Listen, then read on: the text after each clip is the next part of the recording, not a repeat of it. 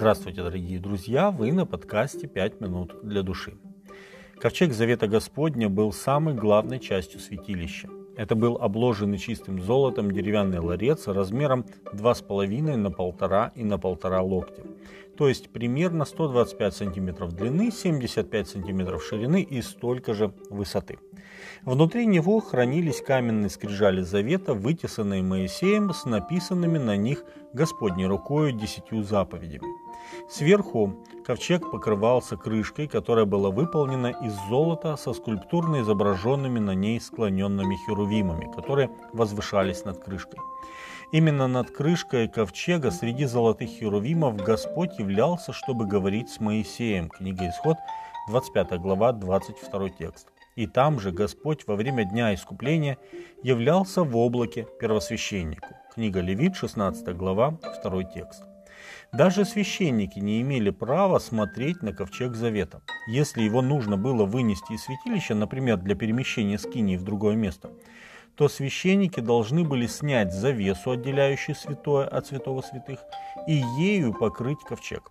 Только после этого они могли переносить его за специальные шесты. Книга числа, 4 глава, 5 текст.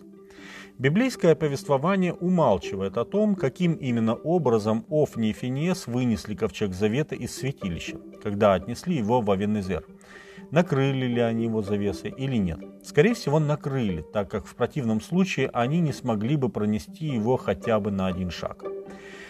Таком же виде ковчег был у филистимлян, и также он оказался в Бевшемише.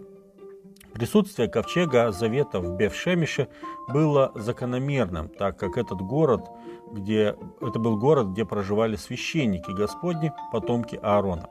На них была возложена обязанность носить ковчег Завета. Но вместо того, чтобы отнести ковчег в святилище, они установили его на самом видном месте своего города, что вскоре привело к печальным последствиям.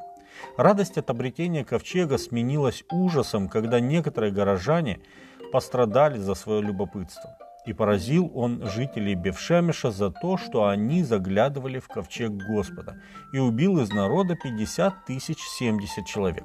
И заплакал народ, ибо поразил Господь народ поражением великим. Первая книга царств, 6 глава, 19 текст. 50 тысяч 70 человек – это немыслимое количество людей. Это примерно половина от современного населения этого города. Но надо понимать, что в те времена города были значительно меньше, как и население Израиля. Например, все войско Гедеона, состоявшее из четырех колен Израилевых, насчитывало всего 32 тысячи человек. Книга Судей, 7 глава, 3 текст. Поэтому сложно представить, что Бевшемеш, один из 13 городов, где проживали в основном священники, был таким крупным.